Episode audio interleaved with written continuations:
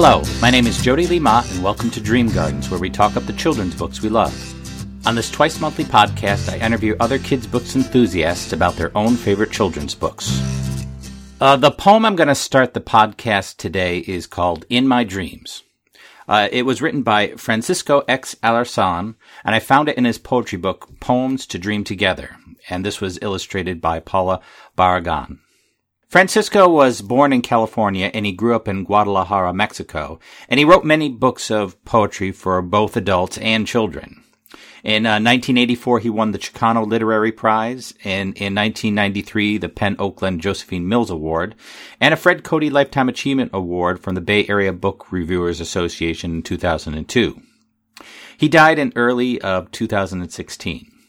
Uh, his poetry books for children include uh, the titles Laughing Tomatoes and Other Spring Poems, uh, From the Belly Button of the Moon and Other Summer Poems, Angels Ride Bikes and Other Fall Poems, and Iguana in the Snow and Other Winter Poems. In My Dreams by Francisco X. Alarcon. In my dreams, buffaloes roam free once again on the plains. Whales become opera singers of the sea. Dolphins are admired by all for their smarts and joy. In my dreams, there is no word for war. All humans and all living beings come together as one big family of the earth.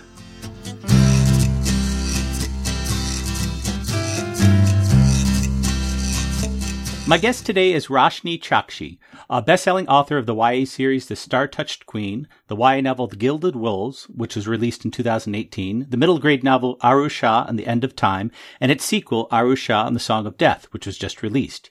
You can find Roshni's website at roshnichokshi.com. Uh, thank you for joining me today, Roshni. Thank you so much for having me. I understand you've been or finishing up a book tour for uh, the latest Aru Shah book. Can you talk a little bit about uh, what that experience is like, um, both the highlights and maybe the parts that are a bit, a little bit more of a challenge. You know, I think with book tour, there's always this expectation of a lot of glamour, and it is. There's so many beautiful, wonderful, high flying things about it. Uh, but at the end of the day, it is, it is, um, it's exhausting, but in the best way possible. You get for the first time or you know for the first time in a while to see the people who are actually on the receiving end of this thing that you have worked on for months, you know, in the cold dark of your office with only the cat meowing at you for company. It's a writing is such a solitary thing that the magical thing about tour is that it reminds you um, of the context of your own work. Uh, and as exhausting as it is, it is just as inspiring to keep you going. Hmm. And you never get tired of talking about uh, the book. I don't know if it's it's it's uh, you know it's just uh, enjoyable to just talk about this thing you've created uh, uh again and again, or if you you feel like you're a little bit on on row, or do you do you enjoy just talking about it? I I do enjoy talking about it. I, I've been blessed with a healthy dose of narcissism, so it's nice to be reminded of what I've actually been doing. Hmm. Well, then I'm going to ask you one more time. Uh, for uh, those who've uh, read the uh, first book, The Aru Shah and the End of Time, which I have, and have been looking forward to the sequel and, and, haven't had a chance to read it, which is me as well. Uh, can you talk a little bit about um, and the Song of Death, uh, what a person would have to look forward to in this new book? Well, the one thing about Aru Shah and the Song of Death is it really celebrates how, when it comes to the nature of villains and heroes, particularly in Hindu epics, there's a lot of gray area and a lot of nuance. These are not fairy tale archetypes of the person wandering in the wood who meets an old woman who asks for a heel of bread. This isn't that. There's a lot of agency behind why they do the things that they do. They're deeply flawed. And it's something that I wanted to explore in this book um, about how heroes can be villainous and villains can be quite heroic, because that's that's part of the things about growing up. You know, there's the world is no longer black and white. It gains a lot of shade and nuance, and um, navigating that is is rough. And are there, uh, are you thinking of, uh, apart from this book, and I know you don't want to give too much uh, away, uh, but are you thinking even after this book, there are other stories uh, with Aru that, uh, that you'd like to tell? Oh, of course. Actually, you know, there, she's got two more books, maybe even three more books, we shall see. And in each of those, I'm really excited about the journeys that she gets to go on, and especially the settings that she gets to engage with. Um, one of the, my favorite parts about writing Aru Shah and the Song of Death was that it takes place um, in the Naga Loka, which is the realm of snakes. So you get all these fun underwater, underworld aspects. There's an aquatic airport. There's a sea leviathan that goes to sunken places like Atlantis or Avalon. Um, and there's just things going on in the background. I think one of the really, really exciting things, especially with middle grade fantasy, is that you get to um, you get to superimpose the mundane upon the fantastical. So you may be entering the other world market, but you still have to go through a version of TSA, like, like you know, um, and that that just uh, delights me. Now, this is a question I've asked of uh, other writers who've uh, created series uh, with uh, familiar characters. Uh, is it something that um, you write each book and sort of figure it out as you go along? Do you have a, a big plan or just a general outline? Or is it uh, you get to a book and figure, well, I'll figure it out when I get to the next book? Mm, nothing terrifies me more than a blank page that is truly blank. Um, I have always had a plan for all of my books, um, at least like in the sense of I know how a trilogy ends. I know I've known from the beginning how Aru will end, even when I didn't quite know how to start the book. Um, and with each book, uh, one of the things that I like to think about is what is the question that the main character will be asking of themselves, and how will it be answered? Um, and by asking those questions, it sort of leads you down this natural road of the sort of events that they will go through, um, both humorous and serious, and just what am I excited to write? You know, because I feel like with so many writers, we know after after you write your first book that is uncontracted, it's done with love and no particular amount of urgency other than the feeling of one day having people read your work. After that, you enter the realm of what it's like to be a contracted author. There's a lot of terror associated with that. And there's, of course, the ever looming deadline. And yet, even with that, you know that the process of writing and publishing a book is about a year plus. So you have to be willing to sit with, live with, argue with, love fall out of love, hate, love back again, that story. So you better really enjoy writing it, or at least parts of it. There's got to be some some carrot leading me along. Um, now we t- when when I originally sent out the invitation, I asked people what their favorite children's book they like to talk about, and um, you, you listed three. We're going to actually just be doing two of those, but I did want to talk about. Uh, one of the books was the Graveyard book by Neil Gaiman, and we're not going to be specifically talking about that today, but I did want to ask you about Neil Gaiman because I understand that he's been a, a, big influence in you and your writing and becoming a writer. And what is it about Neil Gaiman, maybe this particular book or just his writing in general, because he's written, you know, Coraline and American Gods and so many other books, uh, that, um, that inspires you, I guess? I think one thing that I really love about his body of work is that it sort of it defies an expectation of genre. He writes for every age group. Um, and in all of his work, there's this commonality of tone and wryness. You know what I mean? He talks about he talks about what it means to tell stories about the stories that we tell about ourselves and um, and how that informs who we are. And there's there's an incredible degree of elusiveness with his work. You know, he never like outright says this is the Queen of Fairy or something like that. There's just this current of archness that ties together all of his stuff when they are wildly different from the graphic novels of Sandman to his picture books like uh, you know Wolves in the Walls and that kind of stuff to his adult work. Hmm. I have to say that uh, the Graveyard Book has one of my all-time favorite opening sentences. Um, oh yeah, yeah. There was a hand in the darkness, and it held a knife. Oh, jeez, yeah. It's it's awful. And the delightful, terrible thing about that sentence is it invites a dangerous kind of distance. Do you know what I mean? Like you're, yeah, it's it's great. Mm. And it's so simple too. Absolutely. Now, the other uh, two books uh, that you um, that we're going to talk about today are The Iron Ring by Lloyd Alexander and uh, the Modern Fairy Tale by Holly Black. And I thought I'd start with uh, The Iron Ring. Um, this was first published in 1997 by Dutton. Uh, and it's a, it's a book I, I love all books by Lloyd Alexander. Honestly, he's one of my favorites. But for readers who might not be familiar with the Iron Ring, can you talk a little bit uh, what it's about? Sure. The, the Iron Ring is a very traditional hero's quest. Um, there's a young prince. I believe his name is Sudar or Surin. I, I can't actually remember anymore. I just remember how much I loved it. Tamar. Wow. I'm. Oh, that's the name of his kingdom, isn't it? It's something with an S. Um, and he gambles it away. Uh, and it's about how he loses his kingdom and he has to get it back. He meets, of course, the wise cracking sidekick, the lovely, fierce maiden. And it's a journey of self, of how to lose that recklessness. Um, and what I really loved about the Iron Ring is it actually references an episode in the famous Sanskrit epic, the Mahabharata. Um, and I don't think most readers are familiar with this. One of the most famous scenes is the eldest Pandava brother loses a game of dice and in losing this game of dice, he loses his kingdom, and he, his brothers, and their wife, because they all share one. It's a anyway. We'll we'll get into that later.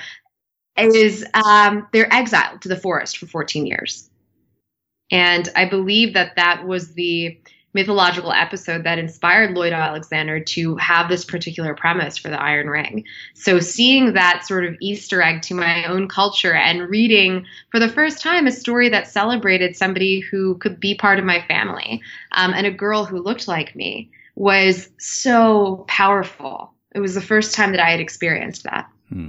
Well, as you mentioned, he uses this mythology of India, and this is something he does in a lot of his books, where he takes a, a, an existing mythology uh, aspects and characters and stories, and he weaves it into. Uh, he doesn't just retell the myths; he he takes them and tells an original story uh, out of it. And can talk a little about how he uses, you know, those things rather than just retelling the story, but actually creating his own um, story out of all those little bits and pieces that he weaves together.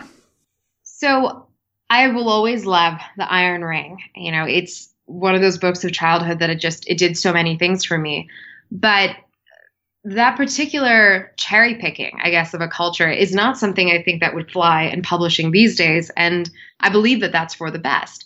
Because while he does take these elements of mythos, there are a lot of things that, you know, when I was rereading it, that he doesn't tackle or that he does with a clumsy hand, um, or even that he does simply because he likes the atmosphere, the elegance, and essentially the exoticism of that setting. And yet, the, he's not doing anything different from any other storyteller. He's certainly not doing anything different from what I'm doing, which is to find the things that interest us and steal it. Um, and there's a wonderful quote by Philip Pullman, who wrote one of my favorite series of all time, his Dark Materials, where he talks about how all storytellers are thieves and we plunder what's shiny and we take it, and we build a new nest with it. So I think to call it original is a stretch in, in the sense that it is so deeply familiar and yet told with such a different skin and a different hue that it takes on this illusion of being totally new. And that's what makes it original. Oh, how do you think uh, how should young readers approach that with uh, thinking both uh, taking the book as it is, but thinking about um, you know these these questions um, about um, appropriation and things like that? I mean, that's the hard thing, right? Because I will recommend that book to everybody because I loved it so much. I, you know, when I have kids, I can't wait to read that story with them. And then to eventually talk about, like, you know, this is probably some of the things that they got wrong, but I can appreciate for what it is.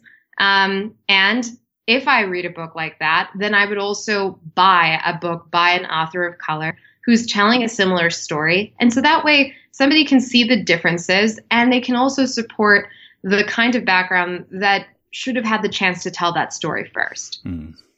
Now, this is um, uh, there's a theme that kind of runs through the book as well about the value and burden of dharma. And dharma, in this case, or at least the way Lloyd uses it, is a sense of duty or obligation one has to have. And so the king has this notion, and for him, it's um, this notion of influence, and occasionally it, it, influences and misguides him in his choice mm-hmm. and action. If you want to talk a little bit about how Lloyd at least sort of explores that idea of dharma, at least as he understands it.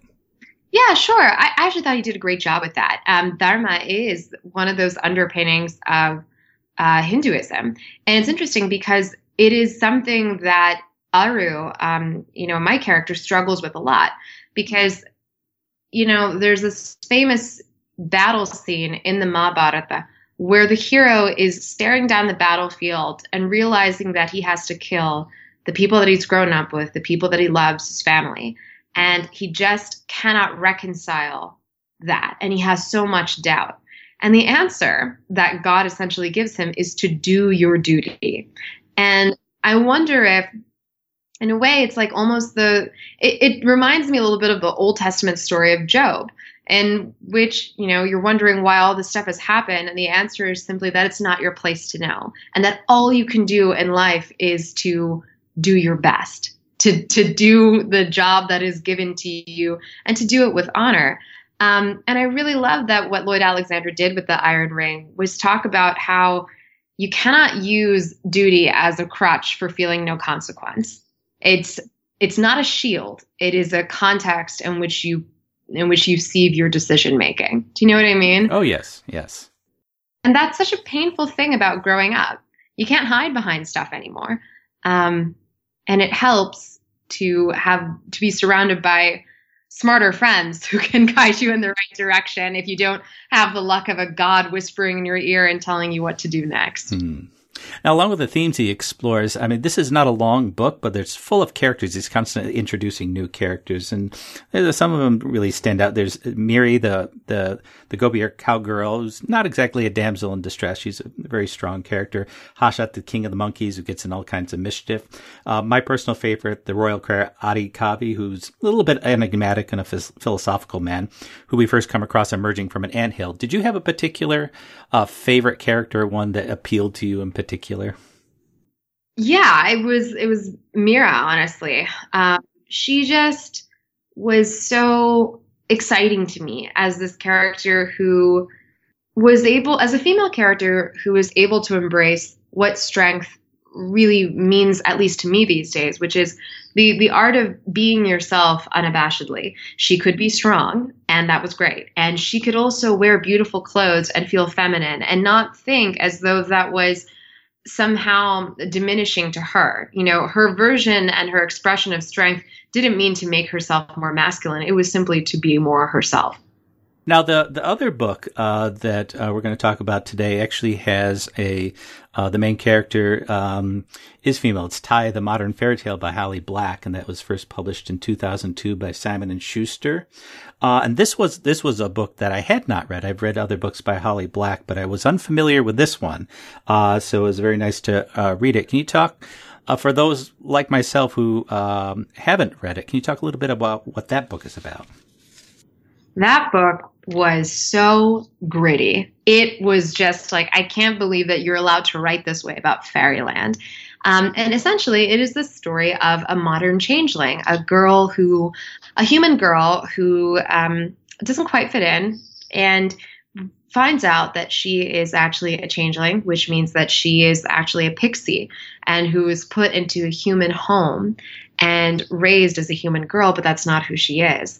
And her journey is about this complicated relationship with a fairy knight who I just fell in love with from the first page. And when I was like 13, I tried wandering in the a rainy forest looking also for a wounded elf knight, but instead I just got bronchitis. But it was still a fun search. I didn't know. And uh, it's just, it's basically that. It's her exploration of the other world and what happens when you enter fairyland what does it change about your worldview and how does a place like that change you? Now, both of these books, The Iron Ring and Tithe, uh, you know, draw upon uh, different mythologies. So in this case, it's uh, fairy lore and things like that. The big difference is in this book, uh, like you were saying, it has a very contemporary uh, and urban setting. And, and what's the value of taking these sort of old myths and sort of putting him into a very modern and familiar and uh, setting that uh, doesn't quite jibe with these uh, or what we would expect uh, w- to find fairies anyway. Yeah. Well, I think it's the it's the same thing about why we even bother to tell fairy tales at all. It's not like there's very very few witches in the woods these days or pr- like princes in need of brides and castles like that.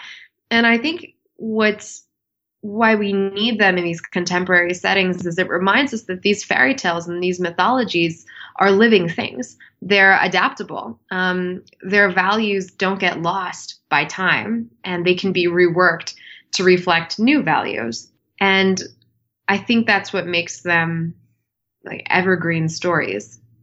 Now, in like in the previous book, uh, both of these books have a, a, kind of a romance between two characters. Um, and the other book, it's between the, the king and Mirri. And in this one, it's between Kaye and Roiben. I believe it's pronounced. I'm not exactly sure. Uh, the difference is, I think, in the Iron Ring, um, it's told through the perspective of the male character, uh, where here it's told through the perspective of the female character. And um, I'm just wondering, what difference do you think that be, do you think that makes uh, telling the story here um, through um, through Kaye's eyes? I guess you know they go on such completely different journeys, um, and obviously completely different settings, time periods, etc. But what I appreciated about Kaye's journey was it's very familiar for um, any adolescent girl. It's the sense that you've you're growing up. You there's something maybe about you, or maybe there's something not. You don't know how to fit in. You wonder whether you have any ounce of the extraordinary, whether this is just going to be your life, and you're full of so much wanting. And it's that coming of age story of how you find footing in the world. And similarly, it's the story in the Iron Ring is like an inverse of that coming of age story. What if you already have everything? Now let's take it away. What what is it that you get in the end? Is it what you want or what you need? And usually the answer is you get what you need, but not necessarily what you wanted. And um, and that's another coming of age story to adjust your expectations um, and to adjust your value system. I probably should say these two books probably are not for the same age group. Oh my God, no, no, no, no, no, no. I mean, when I, you asked about children's books, maybe I should have not recommended tithe, but it was formative for me. And I also read Flowers in the Attic way too young. I think my parents thought it was a botany book. Um, you know, sometimes that's just the the reckless art of growing up. Well, I think these days there's a lot of kids who are supposed to be middle grade uh, readers who are very much reading YA books these days. So I don't think it's, it's entirely unusual for kids um, of that age level to be looking at a book like this. Uh, and and and I have a lot of people chose uh, YA books, so I think that's perfectly fine.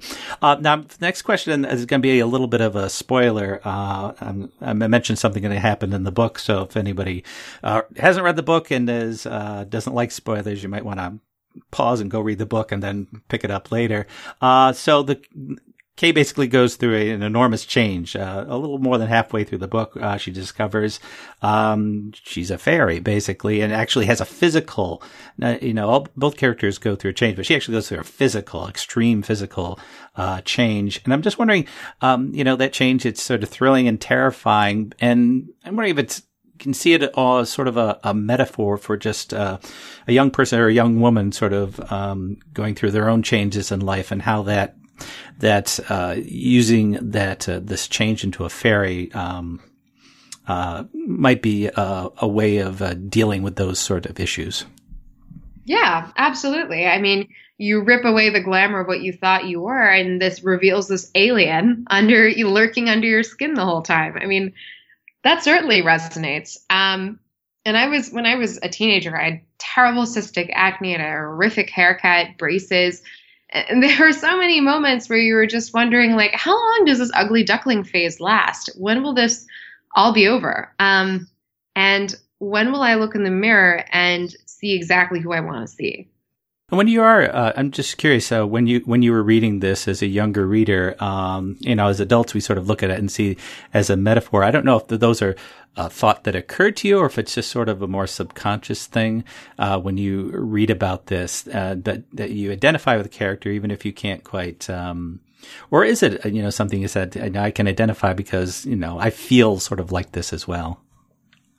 I think that it was more of a subconscious thing. There was never a moment where I could articulate why I resonated with a certain character or why I felt so light um, when I first read a book with an Indian love interest, which was the Gemma Doyle trilogy by Libba Bray, who was brilliant, um, or what it meant to finally read a story like The Iron Ring that featured uh, mythology that I was familiar with, names that I had no trouble pronouncing. Um, there was something there was something I couldn't quite put my finger on. And uh, honestly, it took years before I recognized that absence. Um, when I first started writing, for example, I didn't write any books uh, or characters that looked like me or had names like mine. And it took me a while to figure out that I was contributing to writing my own experiences out and erasing my own culture. And my own like who I was simply because I was so used to never seeing it that I assumed that the world would never want it. And do you, uh, you think things are starting to uh, improve when you look at uh, books that are available? I know uh, it's not quite what it should be. Are things getting a, a little bit better and we're finding more books, um, you know, with uh, both written by and uh, featuring um, characters of color, characters from different backgrounds, um, and things like that? Is it, you seeing some sort of change in there, or do we have a long way to go, do you think? No, I think it's definitely, definitely changing. Um, and it's absolutely for the best. The, the stage that we're at right now is, you know, it's obviously one of growing pains. The, I never like to see an agent or a publisher say specifically that they are interested in a diverse story simply because it's written by somebody of that background because it gets into a strange and slippery slope of policing. You know, how much of that background do you have to have? What if you are of that ethnicity but you were adopted by a different culture? Is it still yours?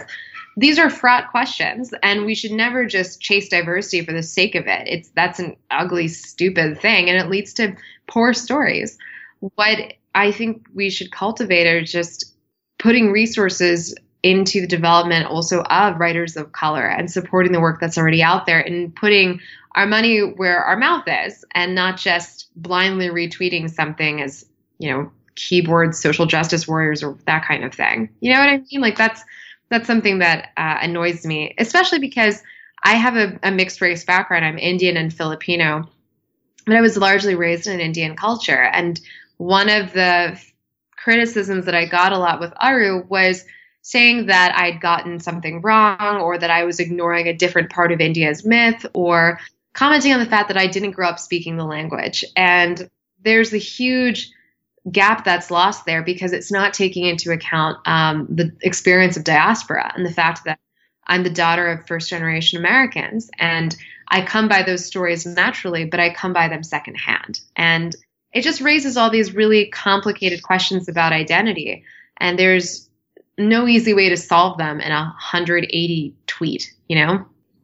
That's interesting because Aru uh, strikes me as somebody who is sort of learning as she goes along as well and is not quite familiar and is sort of figuring things out as she uh, um, sort of goes through her own story. Yeah, absolutely. I mean, Aru's experiences and relationship with her own religion um, and background is something that I saw with a lot of my friends who didn't have to be half Indian to feel that way. It was this, you know, the, we grew up and we would call each other coconuts, brown on the outside and white on the inside. You would go through the motions of religious holidays and not know the deeper significance. You would vaguely understand the names of certain characters, but you wouldn't know the stories behind them. And um, that's a sad thing to lose. And it's a it's a nice thing to to gain back. Uh, just one more question about um, going back to the uh, Holly Black novel, and I'm just wondering, uh, just thinking about your own writing, uh, what is it about the way that she constructs her own? You know, she uh, takes this very old mythology, fairy stories, and like I said, uh, puts it into this modern setting, which is reminds me very much of um, your own book. Is there something about her book that you uh, learned from or inspired from uh, in sort of constructing your own story? I think what Holly does exceptionally well and always has is that she is very well aware of a reader's expectation of something before they enter a story. And that's what makes her so effective when she flips it on its head. Um, people think that they know fairy tales, that they know what fairyland looks like, something beautiful and delicate and whatever. And what she shows you is a very dramatic, um, dramatic place. It's beautiful, but it's also terrifying. And I think what makes her fairy tales so effective is that she never loses sight that these fairy beings are not human that their moral compass is not human, that they don't react in a human way, even if they look like us. Yes, I have to say, see, some of the the fairies you encounter in the book are some of the scariest fairies I think I've ever read. Oh yeah, they do some some fairly unpleasant things at times. oh my gosh, they're downright monstrous, and yet they're so so beautiful. And I, I think that that's something that she it's a really great dynamic um, and a grasp that she has like when you think of something like fairy fruit it's so beautiful it will kill you something that drives you to the point of obsession delirium it's a it's terrible tension of what it means to lose control and i think that's what's the really interesting thing about her newest trilogy the cruel prince series which is all it's like a reverse changeling story a human girl raised as fairy aristocracy and what it means to constantly be negotiating with what little power you have. Now, that I have not read, but after reading this book, I definitely have to look into that. It's very good. I have to say, you know, thank you so much for uh, uh, picking these books, giving me a chance to reread and read a book that I haven't uh, read before. And uh, uh, thank you so much for uh, taking the time today to talk to me about these two books. Absolutely, it was it was a joy, truly. You can find Roshni's website at roshnichokshi.com. Thank you for joining me on Dream Gardens. The theme music, titled All Together, is provided courtesy of Purple Planet Music. You can visit them at www.purpleplanet.com. Podcast cover art was created through Canva, which can be found at www.canva.com. You can visit me at jlemont.com or follow me on Twitter at DreamGardensJLM. The Dream Gardens podcast is also available through iTunes, Stitcher, Google Podcast, and Spotify. If you like what you hear, please comment, share, or subscribe. And if you'd like to participate in a Dream Gardens podcast, go to the contact page on my website and send me a note telling me who you are and what book you'd like to talk about.